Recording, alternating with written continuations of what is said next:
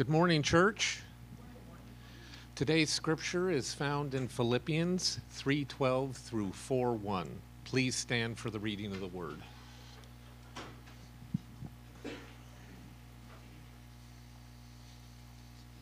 Beginning in verse 12. Not that I have already obtained this or am already perfect, but I press on to make it my own because Christ Jesus has made me his own. Brothers, I do not consider that I have made it my own, but one thing I do, forgetting what lies behind and straining forward to what lies ahead, I press on toward the goal for the prize of the upward call of God in Christ Jesus. Let those of us who are mature think this way. And if in anything you think otherwise, God will reveal that also to you. Only let us hold true to what we have attained. Brothers, join in imitating me and keep your eyes on those who walk according to the example you have in us. For many of whom I have often told you, and now tell you even with tears, walk as enemies of the cross of Christ. Their end is devastation or destruction. Their God is their belly, and they glory in their shame, with minds set on earthly things. But our citizenship is in heaven, and from it we await a Savior, the Lord Jesus Christ, who will transform our lowly body to be like his glorious body by the power that enables him even to subject all things to himself. Therefore, my brothers, whom I love and long for, my joy and crown, stand firm thus in the Lord, my beloved. This is God's word. You may be seated.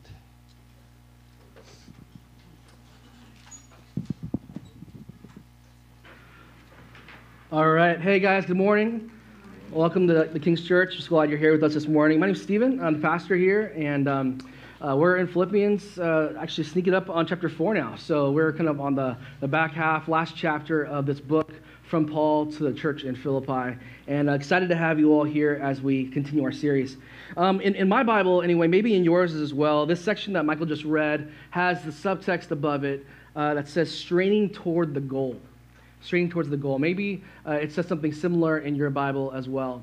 And so I just want to start off talking a little bit this morning about what it means to kind of be goal oriented in regards to our, our spiritual walk in regards to just how you live on an everyday basis. Some of you are absolutely goal oriented people. Maybe um, when you walk into a Costco or a Target, you're like, I got some things that I need to accomplish. And then, you know, two hours later, you're still there. And you're like, why, why am I walking around in circles? And maybe the goal wasn't as clear for you as you thought it was. Uh, in other ways, though, you guys have goals in terms of just life, even. Think about just even for yourself for a second. This year, 2024, I know it's, uh, it's past resolution time, but what are the things that you're looking forward to uh, accomplishing or maybe um, kind of getting to in 2024? Think about the rest of the year. Maybe it's a vacation.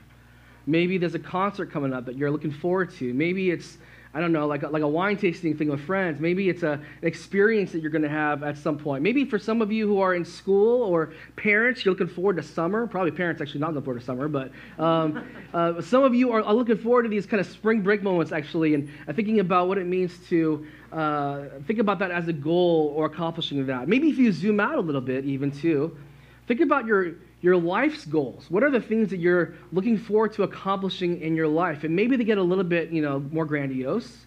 It's like, hey, I want to lose some weight. I want to be healthy. I want to get my blood pressure down. Maybe it's health related like that. Maybe there's some family kind of milestones or things that you're wanting to accomplish. Uh, by the end of my life, I want to have, you know, this amount of kids or live in this place or, you know, pay off my mortgage or, or, or whatever the thing is that you have in mind when it comes to setting a goal and accomplishing that thing.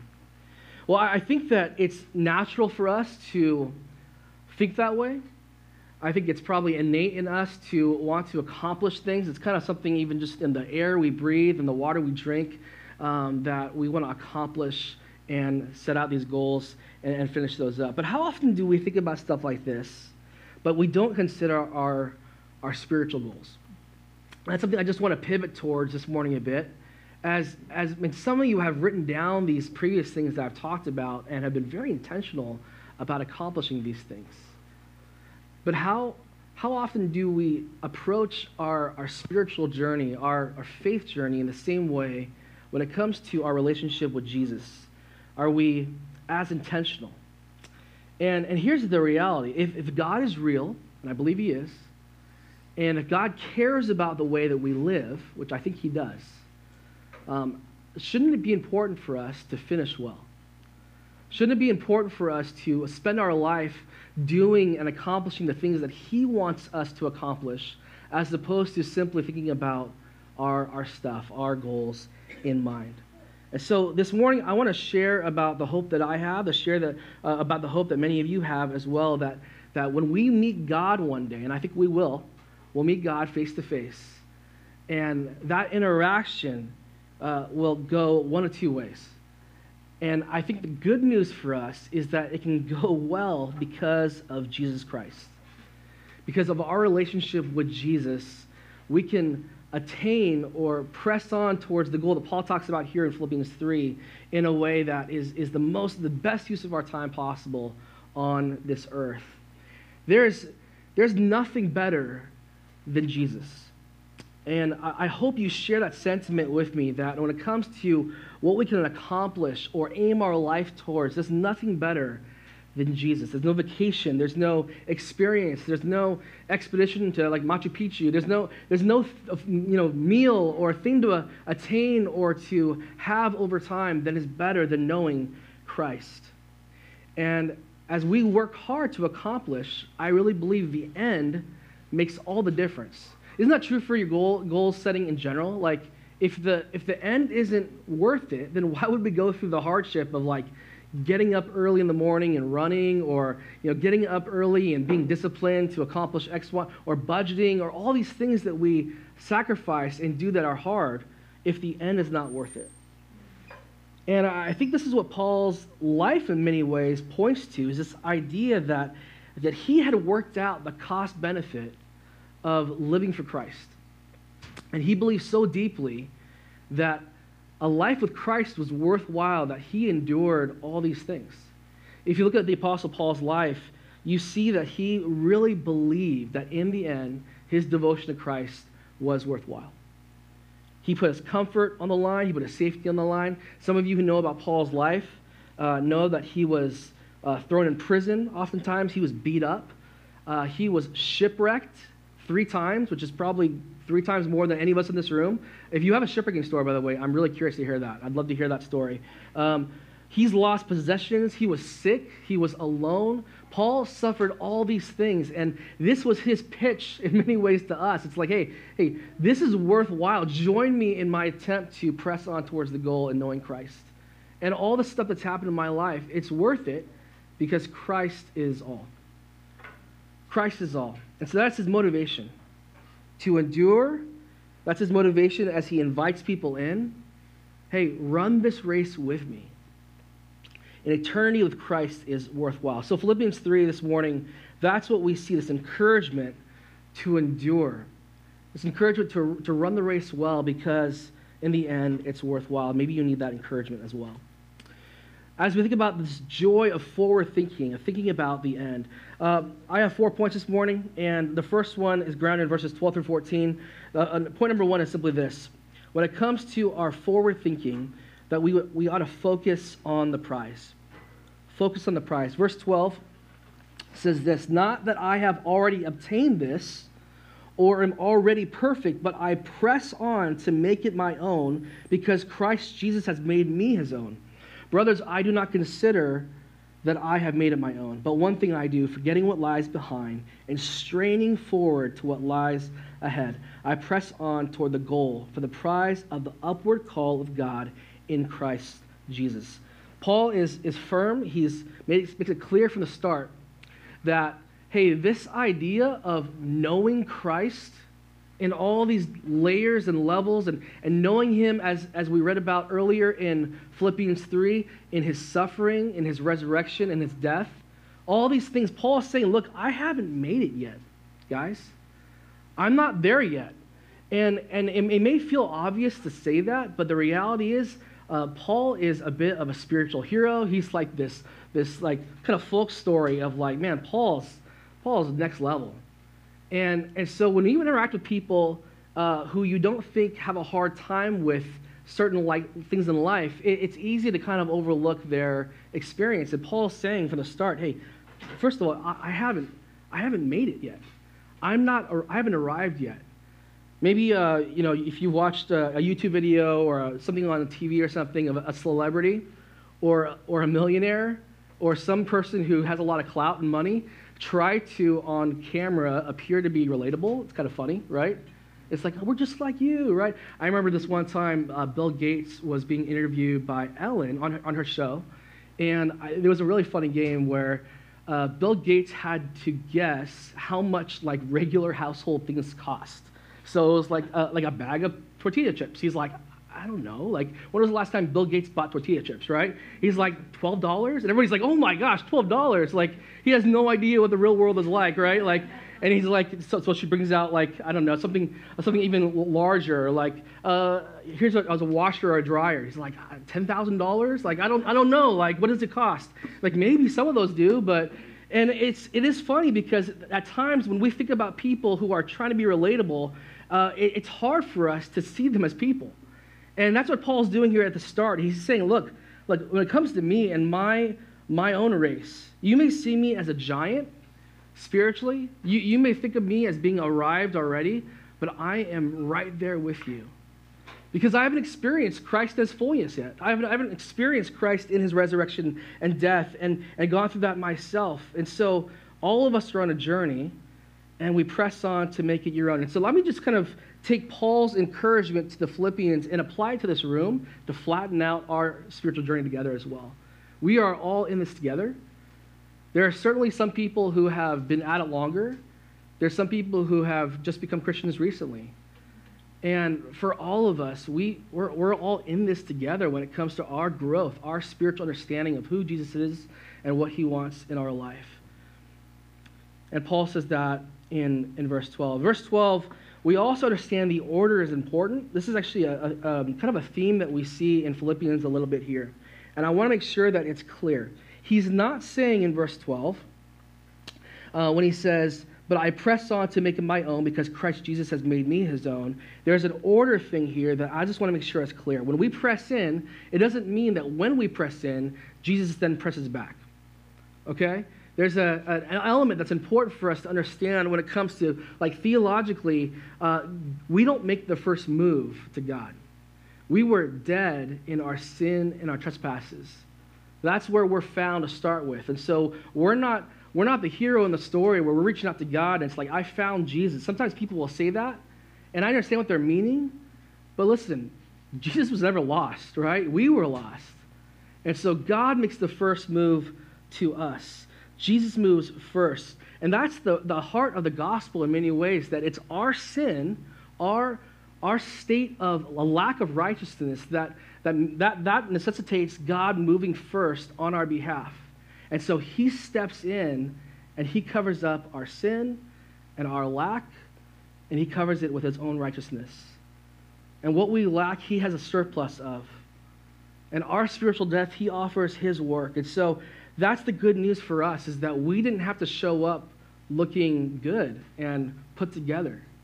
It's not our work, it's Christ's work for us. This is what Jesus does for Paul. And so Paul says, because of that, at the end of verse 12, because of that, I have now pressed on to make him, to, to know him more. And this is the target I'm, I'm running to. I, I wonder if Paul was a bit of a former athlete. Some of you guys know former athletes. Some of you are former athletes. Uh, one of the ongoing conversations uh, me and Ellie have uh, throughout the last few years is talking about athletes who become non-athletes, and they're called NARPs, right? So, actually, I'm gonna get this wrong, Ellie, because I'm gonna sometimes I mess it up. But actually, what is it again? non-athletic regular person. That's a NARP. So we all make the shift. There's actually another version of that that I can't see up here, but that's okay. Um, non athletic, regular person. People who used to be athletes, and I wonder if Paul was a NARP a little bit, where he kind of moved into this, this uh, transition stage of his life where he used to be a runner. He talks about running a lot, he talks about goal setting a lot. And I'm um, just curious, actually, any, anybody run in this room? Uh, don't worry, I'm not going to be funny you. Uh, runners? Okay, some of you guys run. One, Eric ran one time. That's great. Cool. So, listen, if you're a good runner, if you're a bad runner, it doesn't matter. The point of running is to get somewhere, right? To, to make your way towards a goal. And Paul reminds us of that, that when it comes to our own spiritual work, when it comes to our journey of faith, uh, it, it, really doesn't matter at the end of the day how well we're doing it. The, the point is, is there, is there forward movement? Are we moving towards the goal of knowing Christ more, as it talks about in Philippians 3? That's the target we're running for. Uh, a bad runner is one who does not run, right? Uh, somebody who's stagnant, or someone who just runs in circles. They're aimless. Uh, they're not really running anywhere in particular. Um, and, and, so we, we see, um, actually, if you guys know the, the book Pilgrim's Progress, The Pilgrim's Progress by John Bunyan, um, the character Christian, uh, he's taking this journey from his home to the celestial city. And at some point, he loses his motivation and his impetus to, to move forward. He's like, you know what? This is a nice hill. I'll just stop here. And he takes a, a nap under a tree, right? And he just kind of hangs out there for a while. And it's in his lack of forward movement, it's in his lack of motivation. That's when he's captured and taken to the pit of despair in Bunyan's book. And so, guys, listen, the, the focus is the prize, and the movement is for us to move towards that prize. That's in many ways the big idea of this whole passage is that we would move forward, that we would not be stagnant or aimless. Paul says, though, also in verse 13, to focus on the prize is not just the goal ahead, but it's to forget what's behind us. It's not just thinking about what's ahead of us, but we have to forget about what's behind us. Forgetfulness in the Christian life when it comes to our sin, when it comes to who we used to be, is incredibly important. Some of you know what I'm talking about. Some of you have been uh, the, the best of sinners in a way. You've, you've lived your whole life or lived a big portion of your life in sin, uh, living for yourself, doing your own thing. And you know that when you start a relationship with God, if you don't put that, that past sin in its proper place, it could sneak up on you every day. And listen, I'm sure that Paul is speaking to us, but he's also speaking to himself. Paul has that, that, that resume that we talked about last week. Paul has that, that list of the way he used to live. And I, I can imagine every day he wakes up, and there's probably a small part of, of his, his mind that goes to this place where it's like, Paul, you think you're so great, planting a church, serving people. What about all those people you hurt, you know, 10 years ago? What about all those people, all the Christians that you supposedly love now, who you, you ruined their lives five years ago? Paul has this long list of things that he has to daily wake up and forget about. And maybe that's you too. Maybe that's you as well. It is easy to allow past sin to get in the way of our future calling. Don't let it happen. It's, it's easy to d- disqualify our future with Jesus based on our past failures. Don't get in the way of what God is calling you to do because you are, it's, so, it's so hard for you to forget what you've already done. And Paul reminds us to keep our eyes forward. In verse 14, he says, I, I press on towards the goal for the prize of the upward call of God in Christ Jesus the upward call. This idea of looking ahead, to always keep your eyes forward and to look ahead.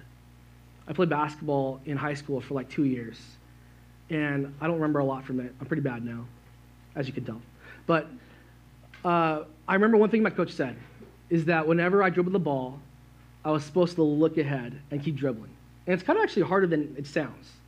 But that's the whole goal is to kind of move forward up on the court keep your head up, not to stare at the ball while you're, while you're dribbling it, right? That's, that's how a lot of young basketball players start, but to keep your dribble going and to look forward. And that's the same idea here, is that we would keep our eyes upward. Colossians 3, verses 1 through 4, Paul writes similar ideas that we would set our mind and our eyes on the things that are above. Because what, what's above? That's where Christ is. And so he's basically saying, hey, keep your eyes on Jesus. Keep your eyes upward and forward and, and stop looking behind you. Don't look back. This is the common mistake we see in Christians that, that really hamstrings our effectiveness for, for God to use us in many ways. This is the Israelites in the wilderness, constantly thinking back on their time in Egypt. Like, man, we had it so good back then. We got three square meals a day. They were also slaves, but they forget that part. This is the, the classic mistake. Lot's wife, maybe you recall looking back at Sodom as she runs away and yet has to take one look back and she becomes a pillar of salt. Don't look back. Focus on the prize. Point number two is this find another gear. Verse 15 says this Let those of us who are mature think this way.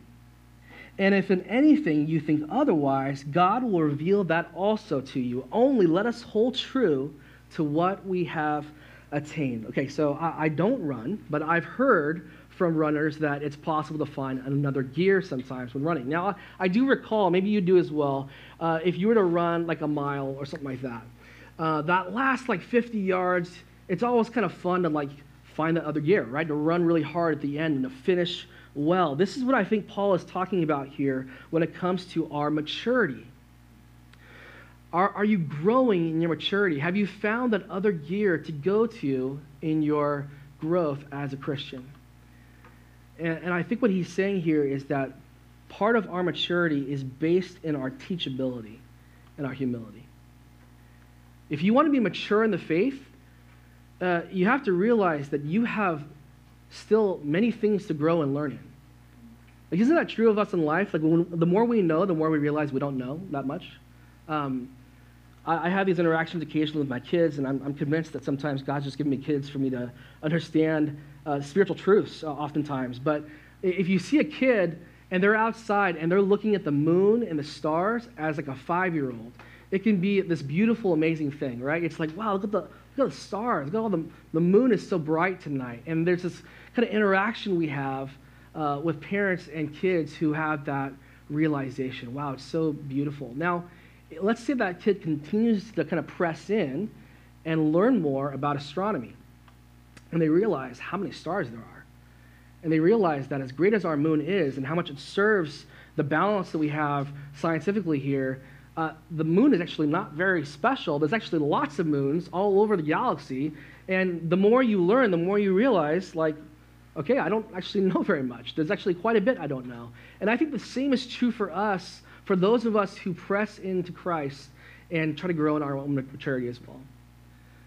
This is, uh, this is hard for us because we are impatient.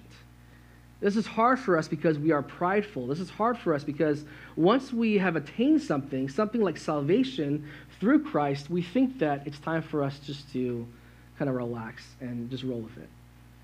And Paul's saying here, look, those of us who are mature will realize that we have to strain and keep pushing forward to know Christ even more. Sometimes we let up and downshift. Sometimes as we get older, we realize, like, man, you know what? I've done a lot of stuff already. I don't need to do anything more. So I, am I'm in my 40s. at some point, I used to be 20. And I remember when I was 20, I would sometimes interact with older Christians. And maybe this dynamic is true uh, of you in some way as well. And I would interact with older Christians, and I would show up church, I would show up in these settings and community, and I would want to serve, I'd want to get involved, and I would see the, uh, the, the delight in these older Christians' eyes of like, reinforcements are here, like I'm out, right? Like, I can't get away fast enough. And I don't even know what I'm doing yet, but they're like, hey, this is on you now. You have to do this now. And I'm not talking about like intentionally, thoughtfully, like passing the baton of leadership.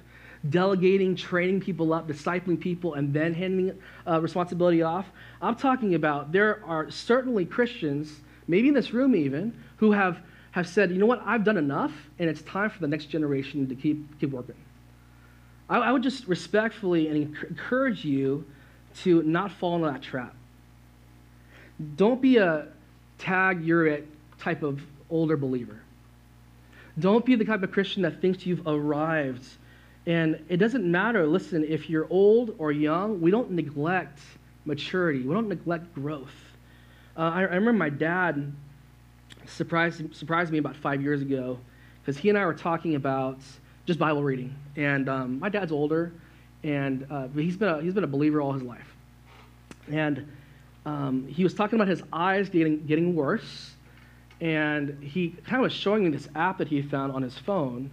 And it wasn't to brag or anything, but he was simply excited about finding the app because it allowed him to continue to memorize scripture and to, to learn uh, and to continue his reading plan. And I was like, that's crazy. Like, what, do you, what are you learning scripture for? Why are you memorizing scripture for already? You, haven't you done enough? I've almost kind of thought that in the moment, but I, I love that type of mentality. Maybe some of you have that mentality that you still have this, this desire, this appetite to grow uh, in, in what God is revealing to you. And so I just want to remind you that at one point, your, your own light burned bright right? Your, your own desire to see Scripture be alive and the stories of the gospel be alive in your life, those were things you were passionate about. There were times when you were passionate about sharing your testimony. There were times about you were passionate about sharing the gospel. And so I, I want to encourage us to not let go of that. In fact, it's this weird thing that happens where sometimes those of us who are older and maybe jaded in the faith will equate young Christians with being passionate. And I just want to point out that I think real maturity spiritually is to continue that passion as we get older.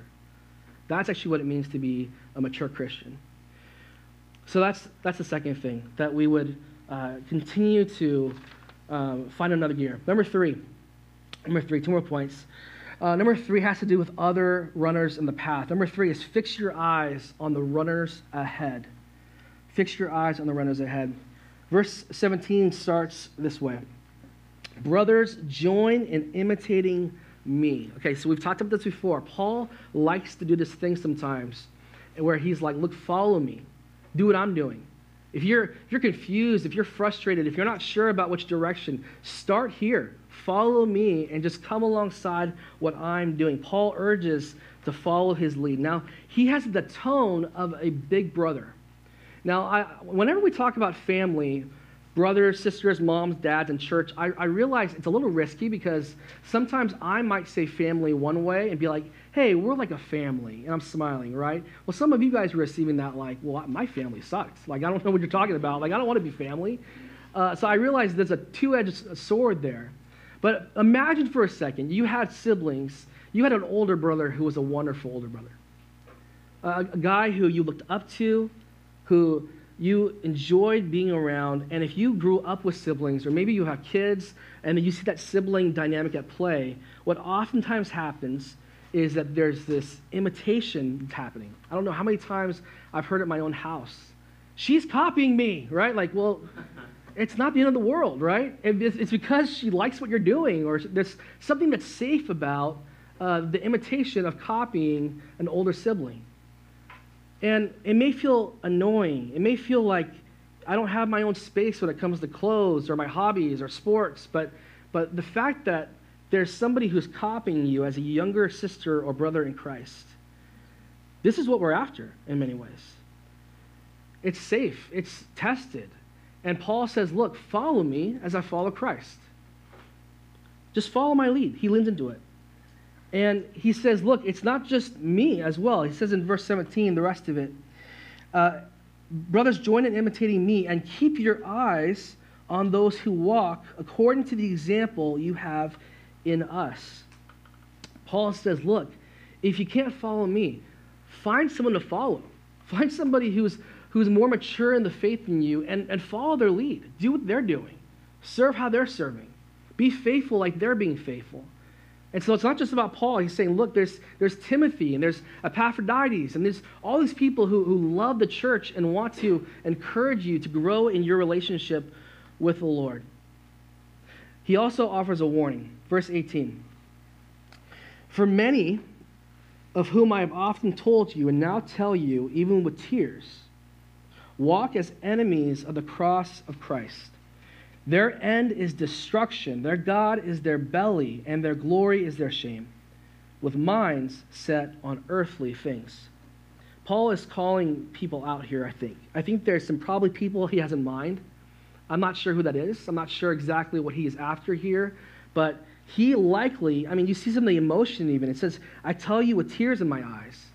These people walk as enemies against the most sacred thing that Paul thinks of, the cross. And he has these people in mind. Listen, I, I think there's two levels to this. The first level is that there's this idea of the enemies of the cross. And I think almost about kind of false teachers.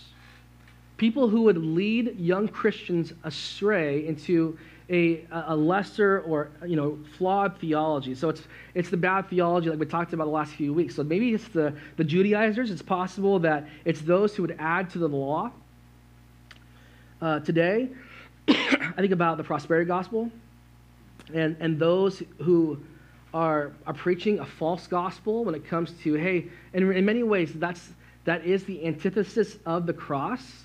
Because if the cross is the most valuable thing we point to, that Jesus' work on the cross, uh, that's something the prosperity gospel minimizes in many ways. It says, well, you can have actually, you can enjoy your life here on earth.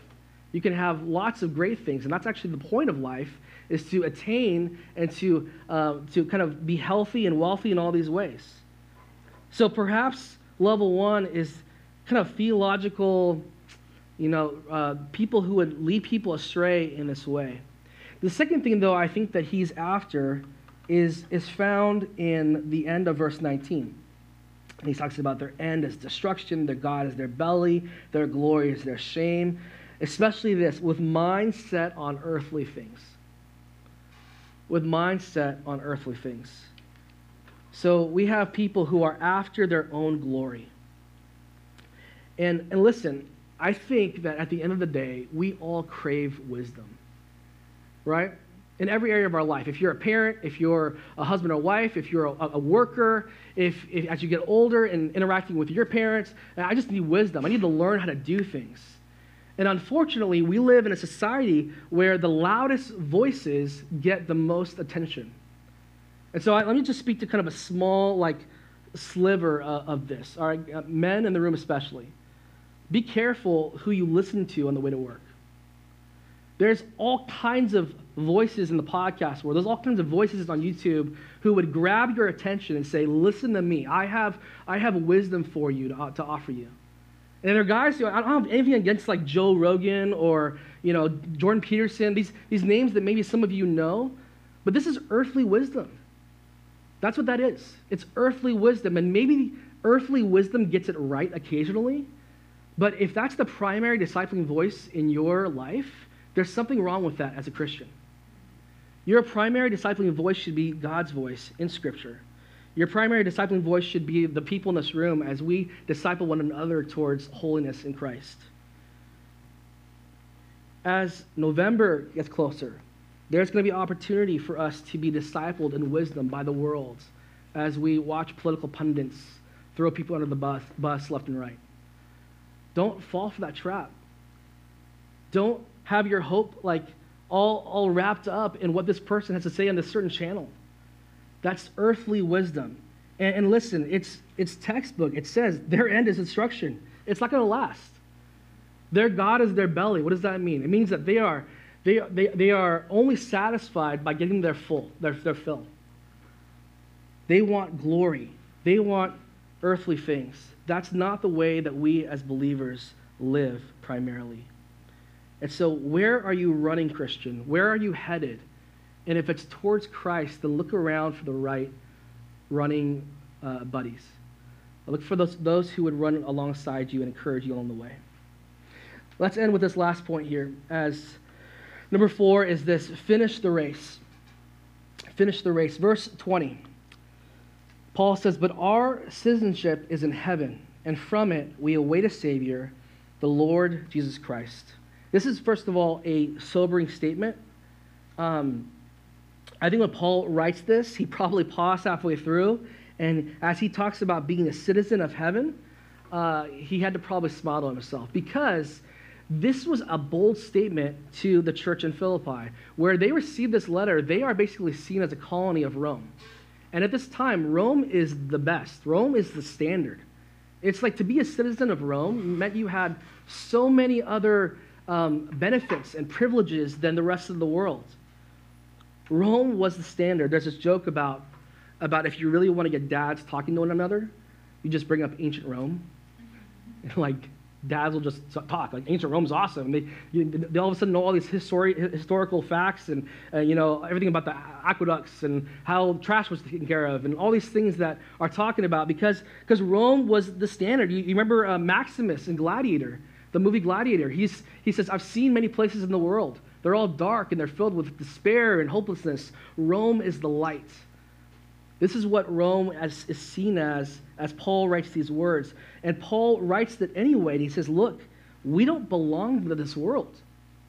Our, our citizenship is held in heaven. And so, all this, as great as Rome is, as great as America is, it's temporary. It's temporary. And so, our, our greatest affection should be for a kingdom that is being built by God, not by any, any person. Verse 21 says this here's the proof.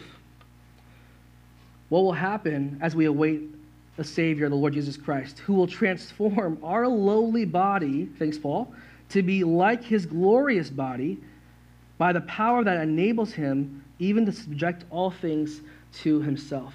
This is the, the proof, Paul says. Look, even, even in this new place where we will call uh, home for eternity, our earthly bodies won't do. We will be transformed in having new bodies.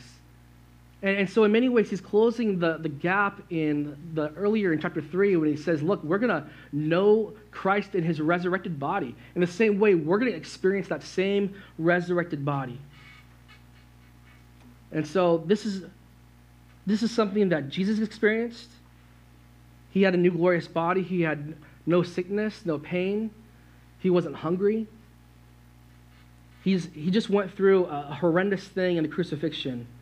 But Christ's new body was transformed. And that's true for us too. If our citizenship is in heaven. Listen, don't be fooled, okay? Don't be fooled into thinking this is home. Like, if I were to say to you, hey, I want to give you $100 today, or $10 million in five years. I, I really hope that no one will walk out of here $100 richer, richer right? That's like a no brainer. Uh, $100 today versus $10 million in five years. You would be a fool to take $100 today. And listen, this is our daily choice as Christians that we would not live for the today, for the temporary things today, but we live for eternity tomorrow. Verse, chapter 4, verse 1. Last verse is this Therefore, my brothers, whom I love and long for, my joy and crown, stand firm, thus in the Lord, my beloved. Paul ends this section with a reminder of his affection for the Philippians. He calls them his joy and his crown. What a, what a wonderful way to describe friends. And so today's message is all about pressing on to the end. It's all about being goal oriented in the right way. I just want to remind you that, as Paul reminds us, that this is actually a team race. This is actually a bit of a relay race, right? This is a bit of a, a group project. And I, I know all of us have thoughts about group projects in school, but uh, this is a group project in the best possible way, which means that the people to your right and left have value the people to your right and left are, are valuable, not only in your eyes, but in God's eyes. I'm, I'm oftentimes reminded by that quote from C.S. Lewis that, that the most annoying person you know, if, if Christ is in them, that one day when their body is transformed, you would have to stop yourself from worshiping that creature because of the glory that they received in that new body. The most annoying person you know. And we, we, have, we have so many good things to think about when it comes to community.